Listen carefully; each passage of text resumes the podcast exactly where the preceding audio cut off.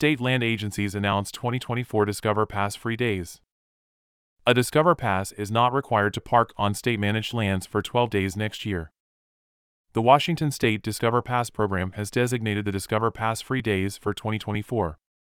On these days, visitors will not need a Discover Pass to park a vehicle at a Washington State park or on lands managed by the Washington State Department of Natural Resources, D N R, and the Washington Department of Fish and Wildlife, W D F W. The twenty twenty-four Discover Pass free days are Monday, January first, First Day Hikes and New Year's Day. Monday, January fifteenth, Martin Luther King Junior Day. Saturday, March ninth, Billy Frank Junior's birthday. Tuesday, March nineteenth, State Park's one hundred eleventh birthday. Monday, April twenty-second, Earth Day. Saturday, June eighth, National Get Outdoors Day. Sunday, June ninth, Free Fishing Day. Wednesday, June nineteenth, Juneteenth. Saturday, September twenty-eighth, National Public Lands Day. Thursday, October tenth, World Mental Health Day. Monday, November eleventh, Veterans Day. Friday, November twenty-ninth, Autumn Day. More on the free days.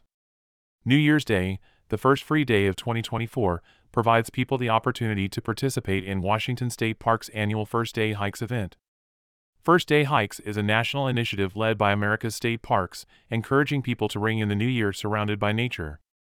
Last year, more than one thousand five hundred participants hiked, biked and snowshoed two thousand six hundred fifty-two point six seven trail miles at Washington State parks. Distance and rigor vary from park to park, but all hikes aim to create a fun experience for the whole family. Billy Frank Junior, nineteen thirty-one to two thousand fourteen, was an environmental activist and former chair of the Northwest Indian Fisheries Commission. His lifelong dedication to protecting endangered salmon and restoring justice for the Nisqually tribe helped shape Washington's environmental laws and expand treaty rights for Native Americans nationwide. Juneteenth has been celebrated in Black communities since June nineteenth, eighteen sixty-five, when enslaved people in Texas learned they were free. The news reached them two and a half years after the signing of the Emancipation Proclamation. Juneteenth became an official federal holiday in twenty twenty-one. National Public Lands Day was established in nineteen ninety-four and is held annually on the fourth Saturday in September. It celebrates the connection between people and green spaces in their communities, inspiring environmental stewardship and encouraging the use of open space for education, recreation, and health benefits. World Mental Health Day was designated as a free day to acknowledge the power of nature to restore mental health. Studies show time spent in nature boosts serotonin, dopamine, and vitamin D and lowers blood pressure and cortisol levels, helping our bodies combat stress. About the Discover Pass. State land free days align with two thousand eleven legislation that created the Discover Pass, which costs thirty dollars to thirty-five dollars annually or ten dollars to eleven dollars and fifty cents for a one-day visit, depending on the point of purchase. The pass is required to park on state lands managed by parks, D N R, and W D F W. Purchasing a Discover Pass helps all three agencies preserve and conserve public lands for future generations.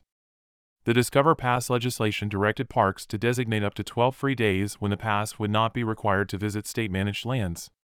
The free days do not apply to snow parks. During the winter season, November through April, visitors to snow parks will need a snow park permit. These permits are available for purchase online or from vendors throughout the state. For more information about winter recreation permit requirements, visit our website.